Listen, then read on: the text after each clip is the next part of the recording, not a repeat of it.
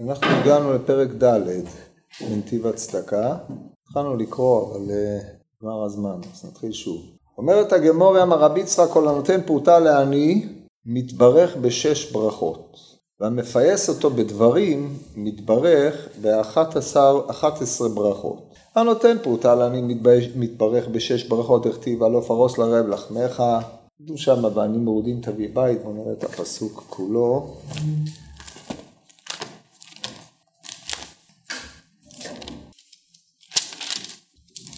אומר כך, כן, זה במסגרת של תיאור הצום הרצוי, שידוע שבצומות היו מפרנסים עניים בסוף הצום.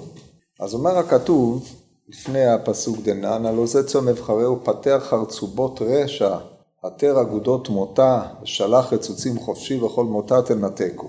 הלא פרוס לרעב לחמך ועניים מרודים תביא בית, כי תראה עירו מחיציתו מבשרך לא תתעלם. פה מדובר על עשיית צדקה כפשוטה, נתינת אה, לחם לרעב, נתינת מדור לעניים מרודים, דהיינו עניים שאין להם מקום אה, מגורים, אין להם שום דבר, כיסוי הערום שזה המלבוש מבשרך לא תתעלם, אה, זה שוב טיפול בקרובים. כל פנים מדובר פה ברווחה הגשמית של אותם אנשים. אז אומר הכתוב על, על אה, העושה, כן, אז ייבקע כשחר אורך, וארוחתך מהרה תצמח, והלך לפניך צדקך, כבוד אדוני יאספך. אלה השישה דברים, ייבקע כשחר, אורתך מהרה תצמח, הלך לפניך צדקך, כבוד השם יאספך. אז תקרא ואדוני יענה, תשבע ויאמר הנני. אם תסיר מתוכך מותה, שלח אצבע ודבר עליהם. אז זה הש, השישה דברים שיש לאותו אמ, מי שנותן צדקה. לעומת זאת, מה שממשיכה הגמרא ואומרת שהמפייסו בדברים מתברר באחת עשרה ברכות, זה המשך הכתוב. ותפק לרעב נפשך ונפש נענה תשביע. עכשיו פה צריך לשים לב, תפק לרעב נפשך, דהיינו תוציא לרעב את נפשך. ונפש נענה תשביע, ותשביע נפש נענה, דהיינו נפש מעונה. מאיפה אתה יודע שפה לא מדובר בצדקה? מאחר שאילו היה מדובר במישהו שהוא רעב, היית צריך לתת לו לחם, כמו שהכתוב אומר קודם לכן, ואילו פה מה שאתה מציע לו, זה את נפשך, ולכן אה, הגמרא מפרשת שלא מדובר פה ברעב אה, גשמי, יכול להיות שהוא גם רעב גשמית, אבל מה שאתה עושה לו, אתה משפיע עליו מנפשך ונפש נענה תשביע, אתה משביע נפש נפשך, נענה בנפשך, כן? אמ, והשפעת הנפש הזאת, הגמרא קוראת לזה פיוס בדברים. אז זה אומרת, אומר הכתוב, וזרח בחושך אורך, ואפלתך בצהריים. ונכך אדוני תמיד והשביע בצחצחות נפשך ועצמותיך יחליץ והיית כגן רבה וכמוצא מים אשר לא יכזבו מימיו ובנו ממך חורבות עולם מוסדי דור ודור תקומם וקורא לך גודר פרץ משובב נתיבות לשבת. עכשיו ברור לכל מי שקורא את הפסוקים האלה שמעלתו של אה, מי שנאמר עליו ותפק לרעב לחמך עולה עשרת מונים על מעלתו של נותן הצדקה, כן, רק לצורך השוואה, כאן כתוב אז ייבקע כשחר אורך וארוחתך מרה תצמח והלך לפניך צדקך כבוד השם יאספך ואילו כאן זרח בחושך אורך, כן, פה ייבקע כשחר אורך, זאת אומרת האור שלך ייבקע, אבל פה כבר יש לך אור, אלא הוא זורח בחושך, ואפלתך כצהריים. ונכך השם תמיד, דבר שלא נאמר קודם לכן, אלא כבוד השם יאספך. ושם נאמר אז תקרא והשם יענה, אבל פה השם נכך השם תמיד והשביע בצחצחות נפשך. מי שיודע את מעלת הצחצחות יודע שזה מהמעלות היותר עליונות של הנפש, שהם אה, בוודאי ובוודאי מעל ומעבר למה שנאמר קודם לכן, ועוד דין לגבי עצמותיך יחליץ.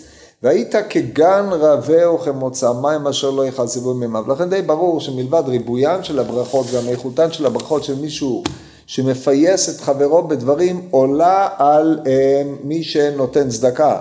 כמובן הנותן צדקה ברכותיו מפוארות ומשובחות, אבל תראו עד כמה זה נעלה מזה. אז זה אומר המהר"ל, פירוש, מה שמתברך יותר מי שמפייסו בדברים ממי שנותן לו צדקה, כי הפרוטה שנותן לו הוא לשעה בלבד, אבל המפייסו בדברים פיוס זה אינו לזמן, רק לעולם הוא מפויס, ודבר הזה נותן לו חיים, כמו הממון, לפיכך המפייסו בדברים הוא יותר מן הנותן. עכשיו תשימו לב להשוואה המעניינת הזאת, דבר זה נותן לו חיים כמו הממון, אבל אם אתה נותן לו ממון, הרי זה תמיד נתינה לשעה, לא משנה כמה ממון תיתן לו, תמיד הנתינה תחשב נתינה לשעה, כי לממון יש גבול. אז אה, נקודת ההשוואה פה אומרת דורשני. דבר שני, מי יימר לך שהפיוס הזה הוא לא לפי שעה, הרי יכול להיות שהאדם אה, נמצא במצב אה, נפשי קשה לפי שעה, ואתה מרגיע אותו ממצבו, אבל למה הפיוס הזה יוגדר בהכרח כפיוס לעולם? ומניין לו למהר"ל שבהכי עסקינן.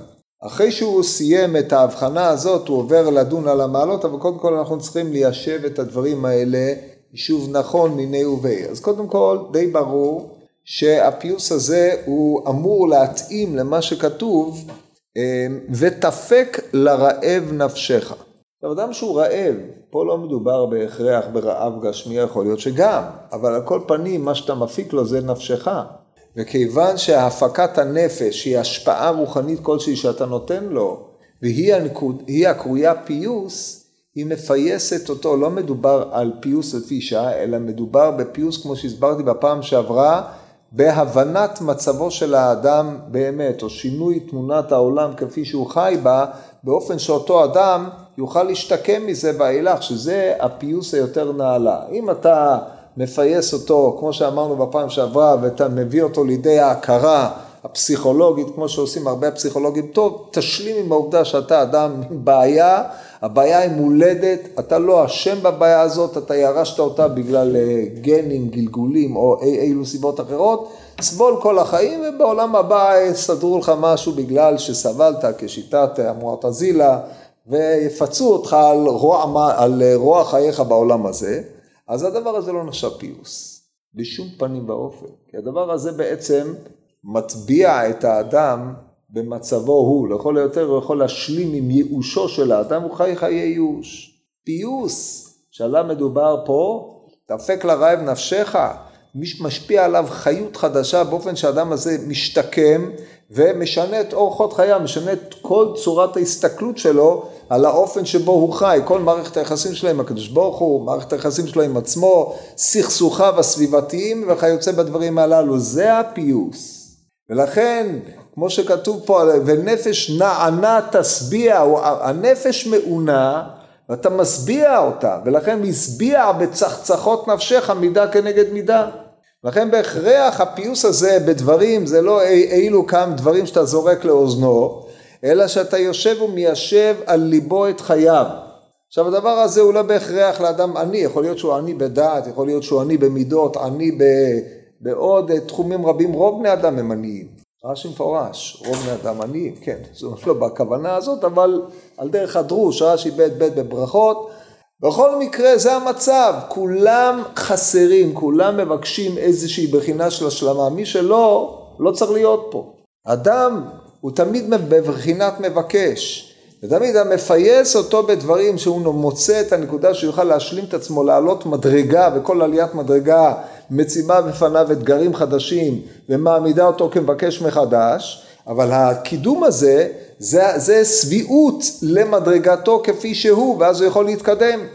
אשר על כן אדם שעושה כן, הוא עושה כן, הוא מקנה לו חיי עולם, לא מקנה לו לאותו אדם חיי שעה. מה שאין כן אדם שנותן פרוטה לעני, שזה המינימום שבמתן הצדקה, אז הוא נותן לו חיות גשמית לשעה. העובדה שמישהו פנה אליו ונתן לו פרוטה זה עצמו יש בו פתיח בי מעט התייחסות אה, אל האדם באשר הוא, אבל אף על פי כן זה חיי שעה. ואם כן הגמרא מבחינה פה לפי זה בין חיי שעה לבין חיי עולם, כדרך ההבחנה בין תפילה לתורה. עכשיו באה המהר"ל לדבר על אה, חילוק המדרגות בין שש הברכות שזוכה הנותן צדקה לבין הי"א ברכות שזוכה המפייסו בדברים. למה אין פה מזגן? נפש נענה תשביע, אנחנו כן. צריכים פה... טוב, אומר, אומר המהר"ל, וכל, אמ, כן, וכל אלו דברים גם כן ידועים בחוכמה. ברגע שהמהר"ל אמר דברים ידועים בחוכמה, פירושו של דבר שהם לא ידועים. ולכן זה ידועים בחוכמה. זאת אומרת, הם שייכים למערכת המושגים הקרויה חוכמה, שהיא בדרך כלל מערכת מושגים אה, השייכת לעולם הקבלי, עולם הסוד, או איך שתרצו לקרוא לזה, והיא אה, בנויה על מבנים. אז אתה צריך לדעת את המבנה הרלוונטי כדי לדעת ליישם אותו פה.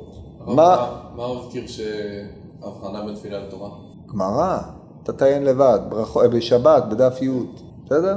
אומר המהר"ל, אה, כן, כל אלה דברים גם כן ידועים בחוכמה, מדרגת הדיבור והסיפור שראוי לי"א ברכות. כי העולם נברא בעשרה מאמרות, ובדבר השם שמיים נעשו. הרי כי הדיבור הוא למדרגה יותר מעשרה שהוא י"א. עד כאן הביאור לי"א. לפיכך הוא מתברך בי"א ברכות עליונות, שכך הוא מדרגת הדיבור בפרט כאשר מפייס לעני ועוד יתבאר. טוב, אז עד שעוד יתבאר בואו נתת, צריך לתת את הביאור פה, על מה הוא מדבר בכלל? אז ידוע, אומרת המשנה במסכת אבות בעשרה מאמרות נברא העולם, כן, הגמורה במסכת ראשונה מפרטת את עשרה מאמרות, ואת תשעה ואומרת הגמורה בראשית נמי מאמר הוא. אז איך הגענו לי"א? אומר המהר"ל, מה זאת אומרת?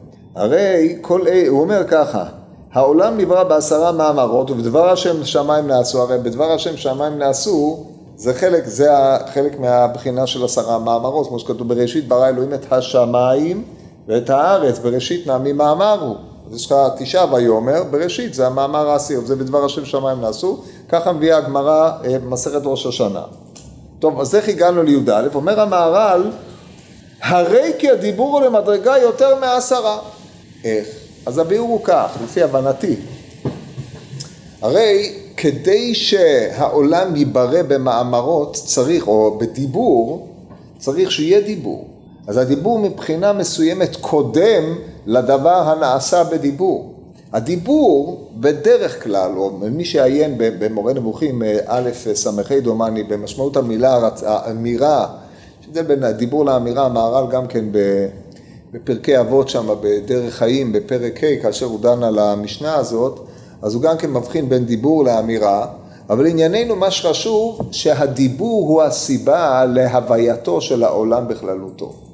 עשרה מאמרות נברא העולם, דהיינו העולם טבוע בחותם העשר, שזה חותם הקדושה, מבראשית בחוכמתה ומטה עד עשרה מאמרות, כן בראשית זה בחוכמתה, יש לנו ג' ראשין, אחר כך כל יום מקבל מאמר לעצמו והרי לנו השלמת סוד העשר שהעולם כולו מגלם ומצביע על מה שמעבר לו. הסיבה או השורש לסוד העשר זה אור האינסוף המשפיע את אותו עולם ומעמידו. בא המהר"ל וטוען פה בטענה נועזת ביותר על פי הנחה אחת הידועה האדם היה קרוי עולם קטן והעולם קרוי אדם גדול, כן? הדברים הללו מבוארים במורה באלף עין בית ומפורשים בכל הספרות, כן, שהאדם והעולם נדמים זה לזה, יש תנחום על זה ויש פסיקתא ועוד, אה, הרחיבו על זה רבים. כל פנים העולם חתום בחותם האדם, ודי לנו באדם על הכיסא, שהוא ממנו כל העולם כולו בנוי על פי אותה תבנית.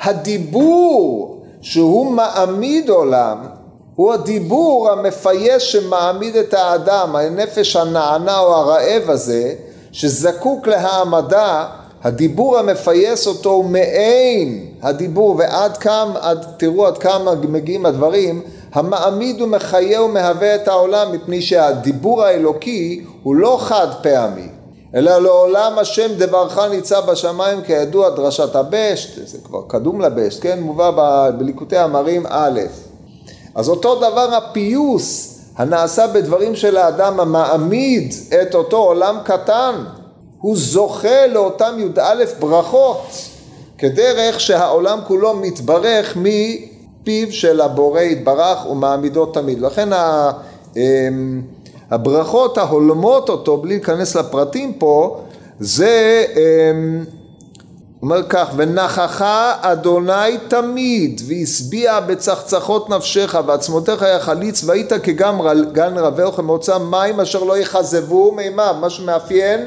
התמדת המצב. זה בחינת הדיבור האלוהי שהוא מעמיד את העשר, כן? ולכן הוא מתברך בי"א הברכות בהתאם. לגבי השש, הוא לא טרח להסביר את זה פה, הוא יחזור, הוא יתייחס לזה בפסקה הבאה. הלאה, אומרת הגמורת תנו רבונון מעשה במונבז המלך שבזבז אוצרותיו ואוצרות אבותיו בשתי בצורת. דהיינו חילק לעניים כדי uh, להעמידם. החזיק כוללים ועוד uh, אי, אילו דברים כפי שתראו.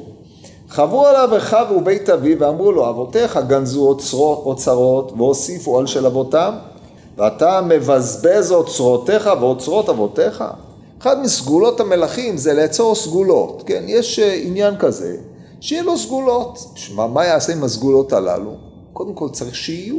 למה שיהיו? מפני שמלך משתבח בסגולותיו. מה השבח שיש לו? שיש לו מה שאין לאחרים, או שיש לו סגולות יותר נדירות מאחרים. מה נפקא מינה בזה? שיש לו יכולת להגיע לכל מיני דברים, לשדוד כל מיני קברים, לגנוב מכל מיני מקומות ולעצור באוצרותיו, סימן שהוא מלך יותר מרומם, יותר נישא. זה תכונת המלכים, כידוע לכם זה מה שמלכים אה, עשו בזמן הקדמון. הם היו חייבים שיהיה להם אוצרות מלכים, שידה ושידות, כן, עצרתי לי, כמו שאומר אה, קהלת. הוא אמנם לא שדד, הוא המציא, הוא היה לו, היו יוזמות, אבל אחרי זה בא שישק, שדד את כל אוצרותיו של שלמה והעביר אותם למצרים. ואז שדדו את זה ממנו, כמו שהגמרא אומרת, הדברים מתגלגלים מפה ומשם, כל שודד בא ולוקח מקודמו. זה עניין סגולות המלכים. אז אה, מונבז המלך ירש אוצר לא מבוטל של אה, ממון, סגולות ועניינות. עמד ובזבז, אמרו לו, אדוני, באו, באו אליו אחיו ובית אביו, אמרו, טוב, שמו עליך כתר מלוכה, תנהג כמנהג המלכים. מה אתה מבזבז? אתה צריך להוסיף, בזה תיבחן מלכותך. אמר להם מונבז, שהיה גר, אמר להם, אבותיי גנזו במקום שהיד שולטת בו, הראיה, כי הרי כדי שהם יגנזו, הם היו צריכים לשלוט במקומם של אחרים. אז לכן הם גנזו במקום שהיד שולטת בו, כי הרי סוף האוצר של בית מונבז להישדד על ידי הדור הבא. אז זה אבותיי גנזו במקום שהיד שולטת בו, ואני גנזתי במקום שאין היד שולטת בו, שנאמר צדק ומשפט מכון כסאיך, שמה אין היד שולטת. כי יד על כסייה יש, ידו שולטת, אבל לא יד אף בן אדם. אבותיי גנזו דבר שאין עושה פירות. ברור, כי הרי את כל פעם אתה צריך להוסיף עליהם, הם יושבים דוממים, לא עושים כלום, הממון הזה הוא רק אה, עומד כמו תשוע, אפילו מוזיאון אי אפשר לעשות ממנו, כידוע, כן? כדי להיכנס לסגולות המלכים צריך רישיון מיוחד ובדיקות ובדיקות ובדיקות. אז זה דבר שאין עושה פירות, ואני גנזתי דבר שעושה פירות, שנאמר, אמרו צדיק כי טוב, כפרי מעלליהם יאכלו. אבותיי גזרו אוצרות ממון ואני גזן, גנזתי אוצרות נפשות, שנאמר פרי צדיק עץ חיים, ולוקח נפשות חכם. איך אדם לוקח נפשות? או מלמד אותם תורה, או זן ומפרנס אותם ומחיה אותם, על ידי כך הוא לוקח נפשות, לוקח זה כמו קונה נפשות. זה האדם החכם, כן? במקום להשקיע את ממונו בדברים שסופם שיכלו מן העולם, נמצא שבזבז את זמנו לריק כמו שדיברנו בפרקים הקודמים, הרי החכם לוקח נפשות. אבותיי גנזו לאחרים, ואני גנזתי לעצמי, שנאמר, הולכה תהיה צדקה. למה אבותיו גנזו לאחרים? כמו שאמרנו, כי הרי סופם של אבותיו להיפרד מן העולם הזה ולהשאיר אותם למישהו שיבוא אחריו, כמו שכתוב, ולרשע נתן עניין לאסוף לכנוס, או יכין וצדיק ילבש, כן? אדם עוצה, אה, עוצה, ומי יודע מי, מי הבא אחריי.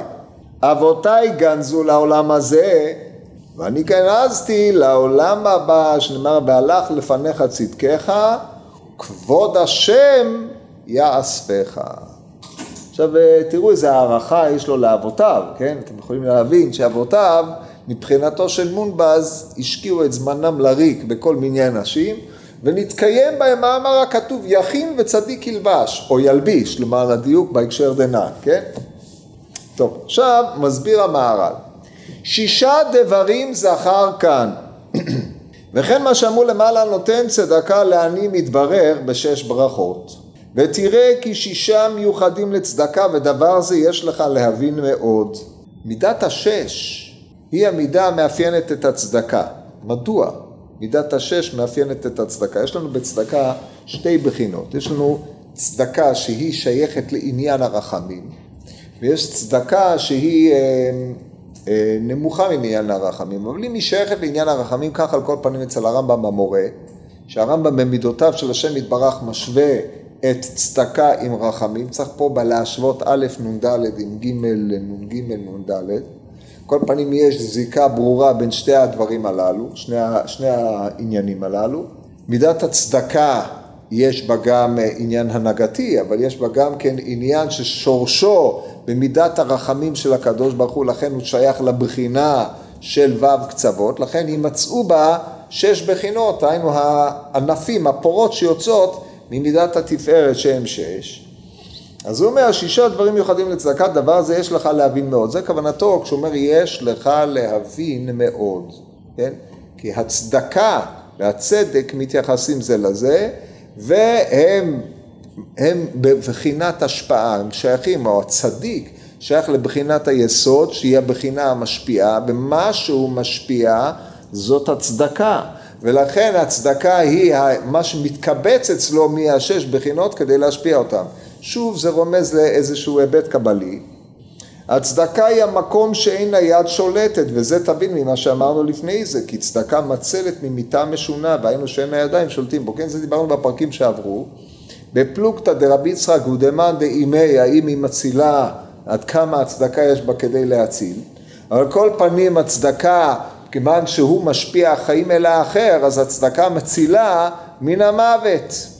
זה דבר אחד, הצדקה בפרט יש לה פירות, הדבר הזה לא צריך אה, להעריך בו כי הוא מובן מאוד, ודבר זה תבין, ממה שהתבהר למעלה אצל שישה דברים, אדם אוכל פירותיהם בעולם הזה והקרן קיימת לו לעולם הבא, כן? אחד מהם זה אדם שנותן צדקה, יש, יש לו לקרן הזה מתן פירות, שהרי בעולם הזה, בזה שאתה מחיה את האחר, האחר הולך ועושה, בפשוטו, בלי דרושים מורכבים מדי. כן, העלאת צדקה, עכשיו, וזה צריך להבין, רק דברים חיים עושים פירות, דברים מתים לא עושים פירות. כשאתה לוקח ממון, אתה יכול לעשות אותו מת, אתה יכול לעשות אותו חי, דיברנו על זה בפעם שעברה. ממון מת זה ממון שאדם משתמש בו רק לצרכיו, ובוודאי ובוודאי כאשר הוא עוצר אותו כדי uh, לממש את מידת החמדה שלו. ואז הממון הזה לא רק שהוא מת, הוא גם ממית, מפני שהוא הופך את האדם להיות חמדן ולהיות רודף ממון.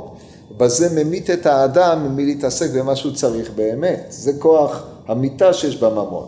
או מה שקראו, אומרת הגמור, ברוח צפון בראה ולא גמרא, צפון מזהב יהתה, או זהב מצפון יהתה, שזה מידת החמדנות שהיא מידה, דבר שאין לו סוף. הוא ממית את האדם. לעומת זאת, אדם יכול לקחת את הממון הזה ולהפוך אותו לדבר מחייב, וזה בחינת הצדקה. לכן הצדקה יש בו מידה של חיים, וכל מה שיש בו חיים עושה פירות. זה הוא צדיק כי טוב, כפרי מעלליהם יאכלו. צדיק הוא המשפיע, כן? צדיק תמיד שייך לבחינה של היסוד. היסוד היא תמיד ההשפעה אל. כל השפעה היא בחינת חיות. כן? צריך להסתכל בזה כדי להבין את מהות השפע. במון ב' י"ב שם הוא מדבר על השפע בצורה יוצאת מגדר הרגיל. הלאה, הדבר הבא, אמ, וכן מה שאמר הצדקה עוצרות נפשות, מבואר כי הצדקה להחיות נפשות, וכן מה שאמר כי הצדקה אוצר לעולם הבא, גם זה שעל ידי הצדקה זוכה לחיים של העולם הבא כמו שמבואר למעלה. לכן הצדקה היא לעצמו זה תבין ממה שצדקה תבין זה, זה תבין משם צדקה, כי מורה בפרט על מעלת וצדקת העושה הוא זכות שלו. זה משפט מעניין. כן, הדברים הקודמים מתברר למעלה ולא נחזור עליהם כי הם די ברורים. איך צדקה היא לא? תבין זה משם צדקה. איך? אז הכוונה היא כזאת, מורה בפרט על מעלת וצדקת העושה וזכות שלו. העושה צדקה הוא צדיק. עכשיו צריך לחקור תמיד. האם על ידי שעושה צדקה הוא נהיה צדיק, או משום שהוא צדיק הוא עושה צדקה, כן? אתם מבינים שהדברים הללו זו חקירה קלאסית שצריך להעמיד אותה, אבל מדברי המהר"ל עולה שהעושה צדקה, הצדקה הזאת מעמידה אותו במי שהוא צדיק, דהיינו עושה, בניסוחים רמב"מים, נאמר, למרות שאני לוקח את המהר"ל פה הרבה מאוד לרמב"ם, אבל זה רק, רק יעשה לכם טוב, שהוא עושה צדקה עם נפשו. איך אנחנו יודעים את זה? אני לא יודע אם אמרתי לכם את זה. הרמב"ם, כשהוא בא להסביר את אה, נתינת המשכון, כתוב, ושכב בשלמתו ובירכך, ולך תהיה צדקה לפני השם אלוקיך. איזה צדקה תהיה לך לפני השם אלוקיך? מה הצדוקה? האם הדבר הזה, הוא מנסח את זה בצורה יותר חריפה, האם הדבר הזה שייך למידות, לדברים שבין אדם לחברו, או בין אדם למקור, או בכלל, האם צדקה, שהרמב"ם מביא את זה בספר, באיזה איזה הלכות מופיע ענייני הצדקה? באיזה ספר? מהיד ספרים. נו, למדתם בבטרה פרק ראשון, לא פתחתם רמב"ם? זרעים. יפה, זרעים. האם זה שייך לדברים שבין אדם למקום או בין אדם לחברו? צדקה. בלי להתלבט יותר מדי. בין אדם לחברו, בפשוטו.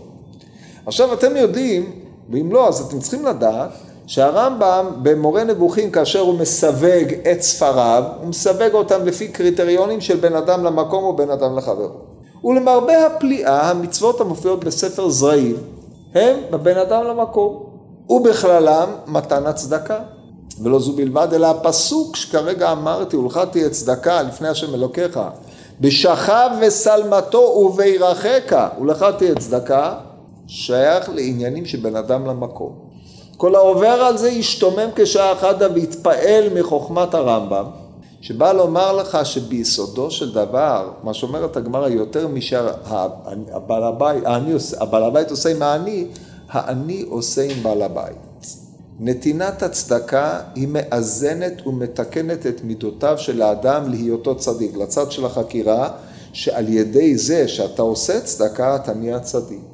ולכן זה מה שאומר, זה הצד הזה של החקירה. יש את הצד הקדום של החקירה, שביסודו של דבר, אם אתה צדיק, אתה תיתן צדקה.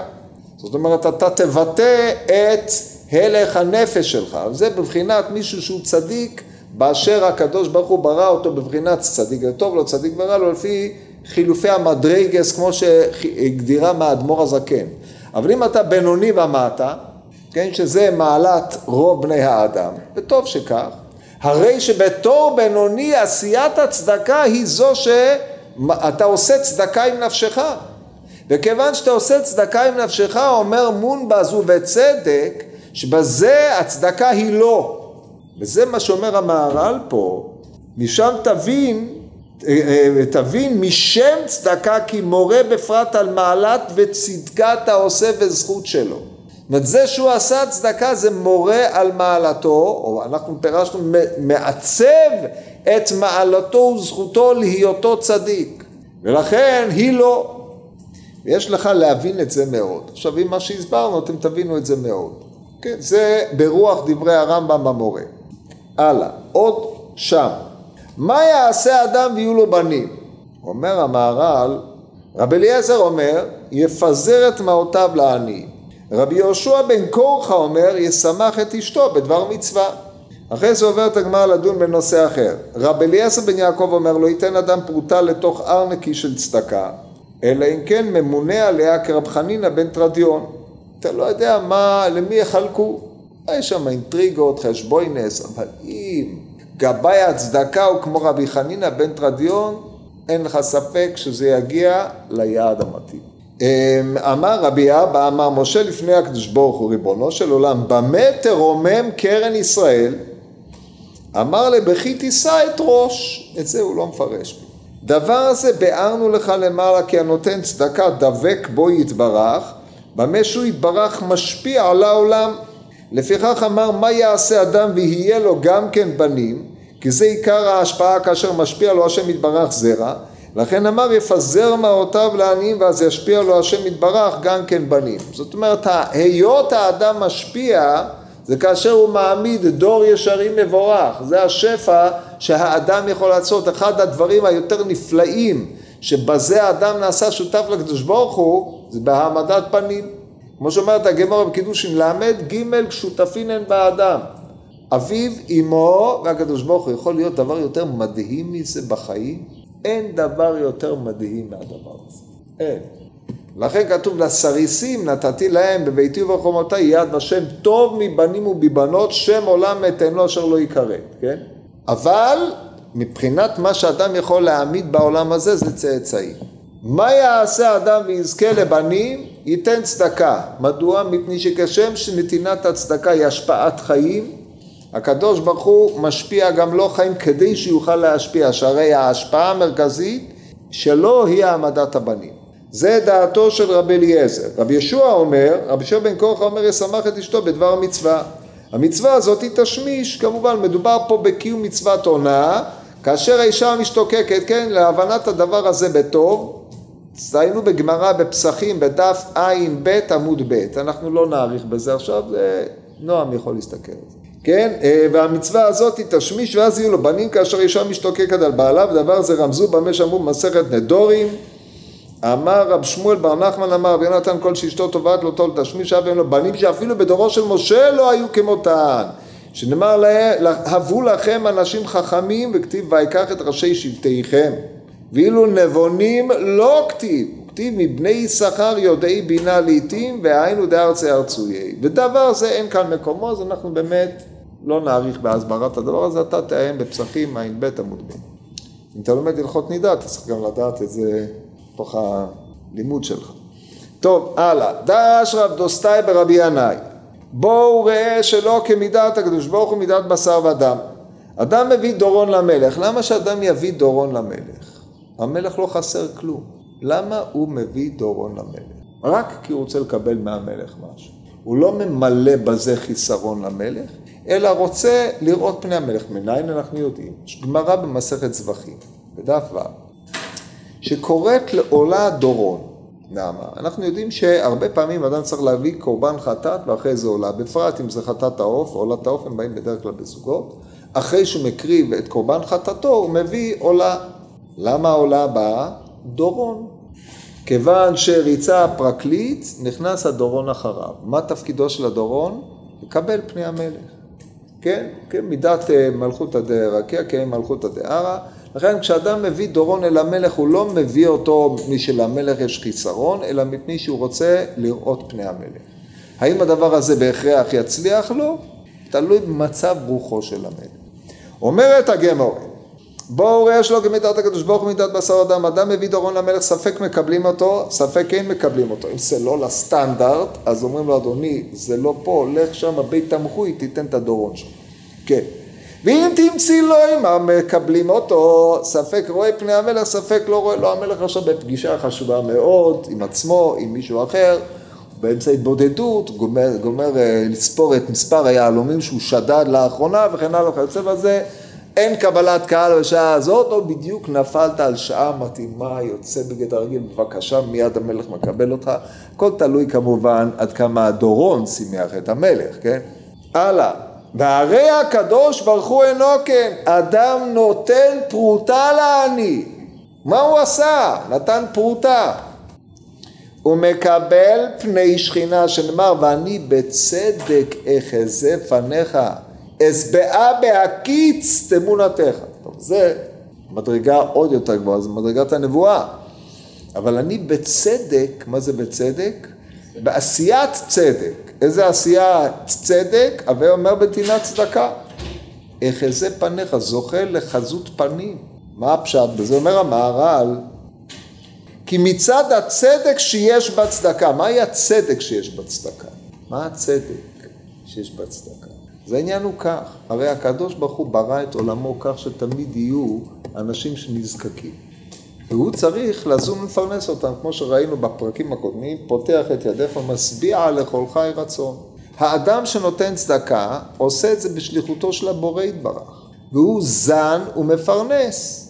הוא נעשה בזה מעין מרכבה לבחינה הזאת של הקדוש ברוך הוא שהיא הבחינה הזנה והמפרנסת. ובתור שכזה הוא עושה צדק עם מי שצריך לקבל.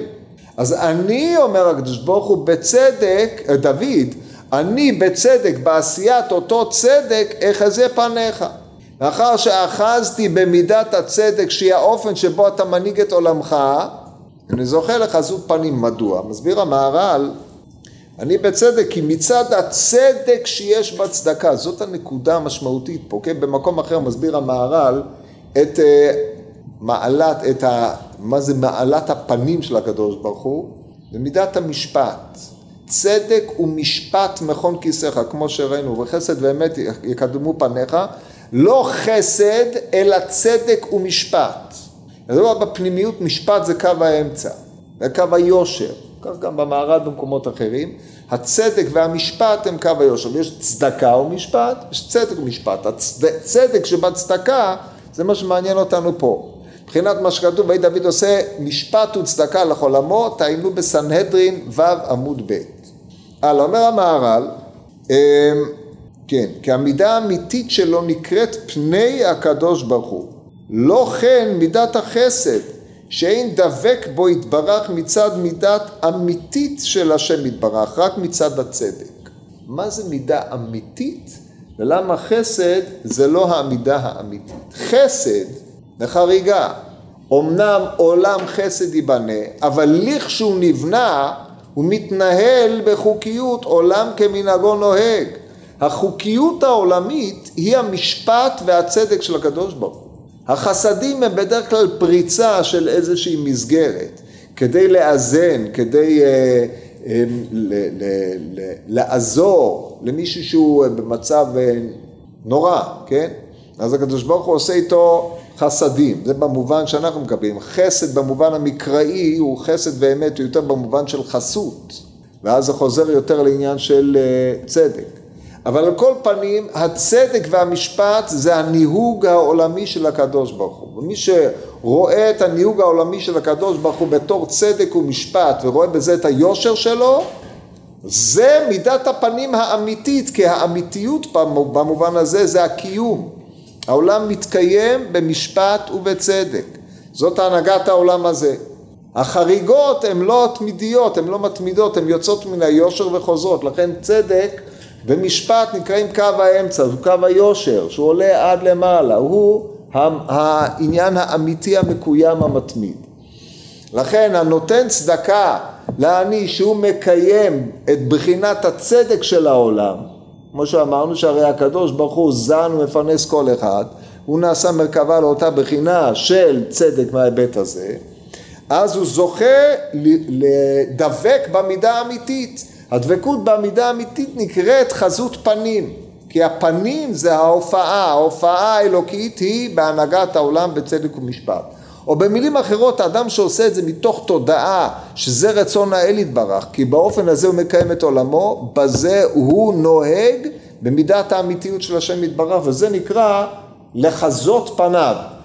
מידה אמיתית נקראת פני הקדוש ברוך הוא, לא כן מידת החסד שנדבק בו יתברך מצד המידה האמיתית של השם יתברך מצד הצדק, כי כן הוא לשון צדק, לפיכך נקרא אני, דווקא אני בצדק יחזה פניך, כי פניך רצה לומר הדבקות באמיתתו. כמו שאמר, הרי נינה את כבודיך וכתיב ראית את אחוריי ופניי לא יראו פירוש מידה אמיתית שלו נקרא פנים. ודבר זה מבואר מאוד למביני מדע, כי הנותן צדקה זוכה ומקבל פני שכינה כי הצדק היא מידה אמיתית שלו ואין לערער. עכשיו, אל תחשבו שהוא מקבל פני שכינה, שהוא פתאום נכנס לנבואות ועניינים כאלה, זה הזיות, זה לא נבואות. אלא אדם שנותן צדקה ודבק במידה האמיתית של הקדוש ברוך הוא, מתחולל באדם עצמו שינוי, שבו הוא רואה את האופן האמיתי שבו הקדוש ברוך הוא מנהיג את עולמו. ולכן מדרגתו היותר נעלה זה סייפא דקרא אשבעה בהקיץ תמונתך, שיתוף שם תמונה במורה נבוכים, א', ד', דומני. ראית את אחוריי ופניי, לא ראו שם, הוא מדבר על תמונה, תמונת השם יביט, כן, בערך באלף ד', לגבי השגת תמונת השם. עכשיו, אין, הרי פניי לא יראו. אז זה איזשהו אופן שבו אדם משיג את, ה, את ההנהגה האלוקית, זה מבחינת מה שנאמר למשה רבינו, ואני אעביר כל טובי על פניך, כל טובי זה התקשרות ההנהגה האלוקית אל העולם הזה. זה מה שאדם זוכה לו, בנתינת הצדקה. באופן הזה אנחנו צריכים אה, להבין את הדברים האלה כדי שהם יקרבו אל השכל. טוב, יש לנו עוד... אה, זהו, נעצור פה.